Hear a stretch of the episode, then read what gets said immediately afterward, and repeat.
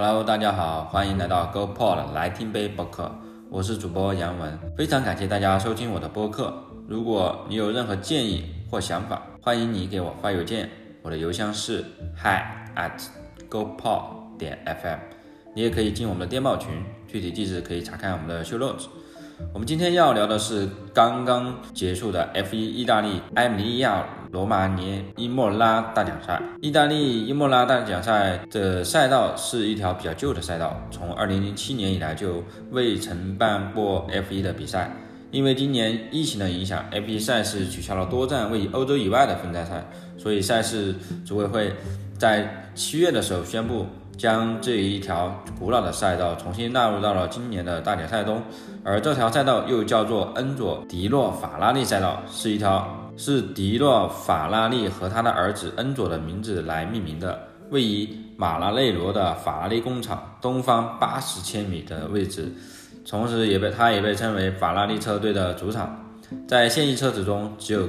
皮米莱克林一个人在这条赛道上参加过比赛。这条赛道全长四点九零九千米，有十七个弯道，非常多的弯道。那我们来看一下，在早前的采访中，汉密尔顿说：“我预计这场比赛将会是一场平淡的比赛，原因是这里只有一段 DRS 区域，并且伊莫拉赛道比较狭窄，很难超车。”那我们来看这场比赛。这场比赛的排位赛，呃，经常我们有说博一圈留一圈，对吧？那今天来到了博一圈，因为博塔斯夺得了杆位，他其他的一个排位的位置是第二位是汉密尔顿，接下来是维斯塔潘、加斯利、里卡多、阿尔本。我们来看比赛开始了，维斯塔潘在刚开始就超过了汉密尔顿，就是在起步阶段就超过了维。汉密尔顿来到了第二名。那与此同时呢，原本有机会超过汉密尔顿的加斯利，因为受到汉密尔顿与维斯塔潘的这种缠斗，就被别了一下，差一点还撞上去，所以啊，加斯利没有完成一个超越。不过呢，呃，看到加斯利有这么优秀的表现，我们可能会觉得说，哇，加斯利真的是。不愧是一个很年轻的车手，并且很有潜力，非常表现非常好。但是好景不长，加斯利因为一个赛车不可修复的问题直接退赛，也是本场比赛的第一个退赛的选手。那紧接着阿尔本、里卡多在大概十四圈的时候进站更换了轮胎，从而使他们进入到了一个巡航当中。原本是一个巡航的情况，但是这也让他们陷入了车阵当中，让对他们的。赛车车速还是有不少影响的，为什么呢？因为我们从这个比赛的中后段可以看到，佩雷斯通过这个比较晚的一个停站，取得了一个比较好的一个位置，来到了里卡多的前面，好吧？那本场比赛小红牛车队的科维亚特表现非常不错，多次上演了想要超车的一种好的一个表现，但是呢，这条赛道确实比较窄，真的是非常难完成的超越。那我们来看一个冠军的一个转折点，就是博塔斯选择进站，而汉密顿则选择继续比赛，这样汉密尔顿就来到了头名的位置，这也是他非常熟悉的一个节奏。领航者在比赛中，奥康退赛，因为奥康停的位置是一个拐角的位置，所以也不得不啊出动了按揭车。那奥康退赛的原因是因为变速箱的一个问题。啊，这个其实有点很纳闷，不知道为什么会变速箱出现了问题。那我们来看维特尔和 Kimi，就因为他们的轮胎起步跟那个前面的是不太一样的，所以他们将赛车开到了四十圈都还没有进站，其他的车车手基本上都完成了进站，他们真的是保胎大师啊，他们开的非常的强悍，而且 Kimi 还不止四十圈。基本上将轮胎维持了四十五圈，好吧，我们先来看一下维特尔，维特尔进站就有点搞笑了，因为什么呢？这个法拉利专业的换胎团队用时十三点一秒才更换成功，这维特尔当时心里肯定是四个字乘以一万呢，真的是一万点伤害。先是在那个左后轮出现了问题，卡住了。然后又是右前轮又卡住了，所以让他的这个换胎用时达到十三点一秒，好不容易通过满进站的策略来到了一个比较好的位置，但但是没想到这个法拉利老问题又出现了，换胎用时十三点一秒，哎，真的是，难道就是因为维特尔要离开法拉利吗？就这样来折腾维特尔，嗯，伤心。替这个维特尔伤心。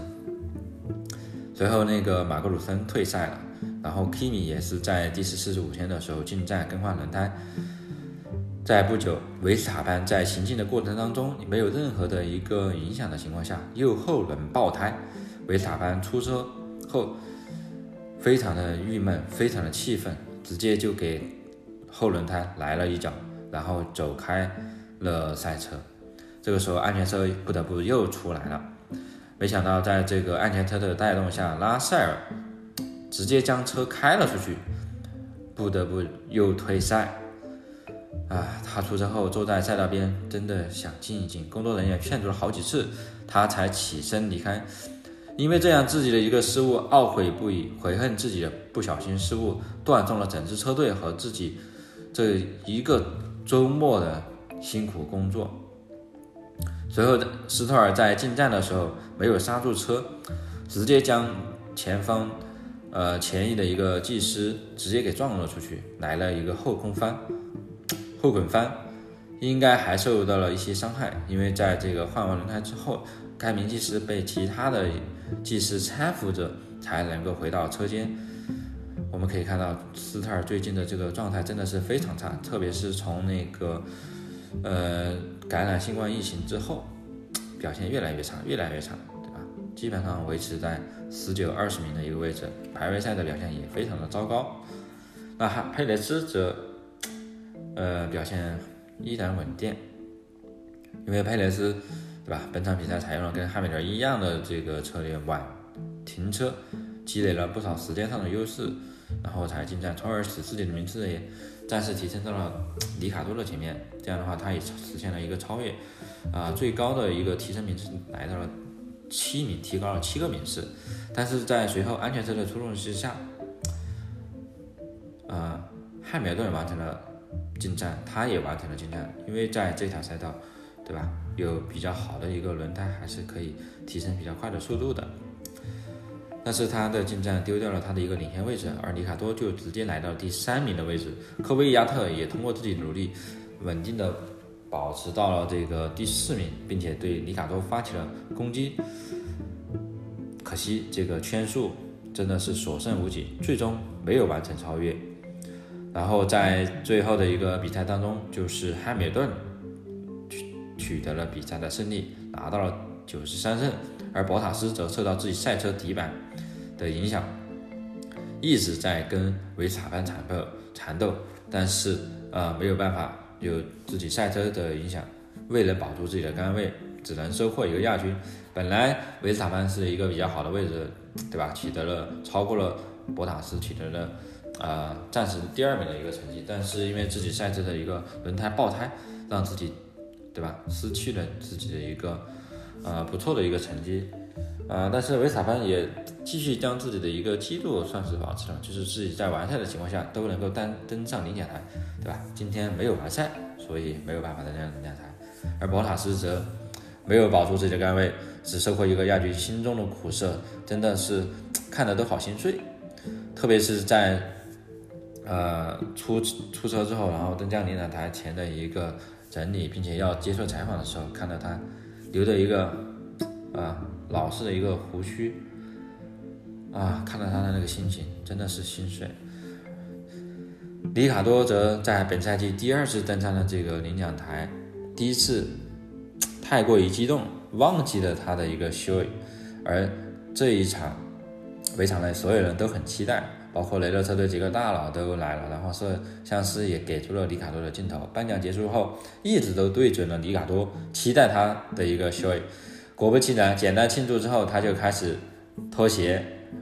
啊，然后向这个鞋里面灌酒，并且还把自己的另外一只脚的灌的酒递给了汉密尔顿，跟他一起共饮胜利的洗脚酒。真的是一个活宝，真的是什么事儿都能干得出来啊！随着这个梅奔拿下了冠亚军，梅奔车队的积分也使得他们可以提前四战锁定本年度的车队总冠军，这样使得他们这个整个冠军来到了七七个冠军，并且这七连冠超过了法拉利的一个六连冠，独享历史第一位的一个位置。而且在这么有纪念意义的一场胜利是在哪里取得了？是在法拉利的车队工厂主场。唉，一个时代来到了，成就了一个人，也成就了一个车队。然后在梅奔的两台赛车双车并行，纪念他们的这个胜利。唉，真的是在法拉利的主场这样子，真的很扎心。不过随后法拉利还是对此表示了祝贺，大厂的风度还是不能丢的，对吧？F1。车队明年的车手席位还有不少都没有确定下来，包括今天取得胜利的一个车手汉密尔顿。当前他在续约的一个合同上遇到了一些分歧，暂时还没有跟车队谈拢。也不单单是沃尔夫车队经理的一个问题，也主要是一个合同长短的一个问题啊。大家也知道，就是随后呃几年的比赛当中，F1 呃决定了停止对引擎的研发，所以。这个对车手来说还是有一定的影响的，而且汉密尔顿现在的年龄也不小了，对吧？虽然他现在还是冠军，但是也还是需要自己一个追求嘛，对吧？呃，整个今天的比赛来说就非常的，原本是平淡无奇，但是比赛下来，我们看到整个比赛的过程当中还是不乏精彩的啊，呃，今年整个。F1 的比赛都非常精彩，所以大家有兴趣还是可以都看一看，特别是看现场直播，可以来的更加的感同身受一些。啊，好了，那我们今天的内容就到这里了。如果你喜欢我的节目，请你在苹果、小宇宙等平台给我留言吧，也欢迎大家给我来信，我的邮箱是 hi at gopod 点 fm。谢谢大家收听，咱们下期再见，拜拜。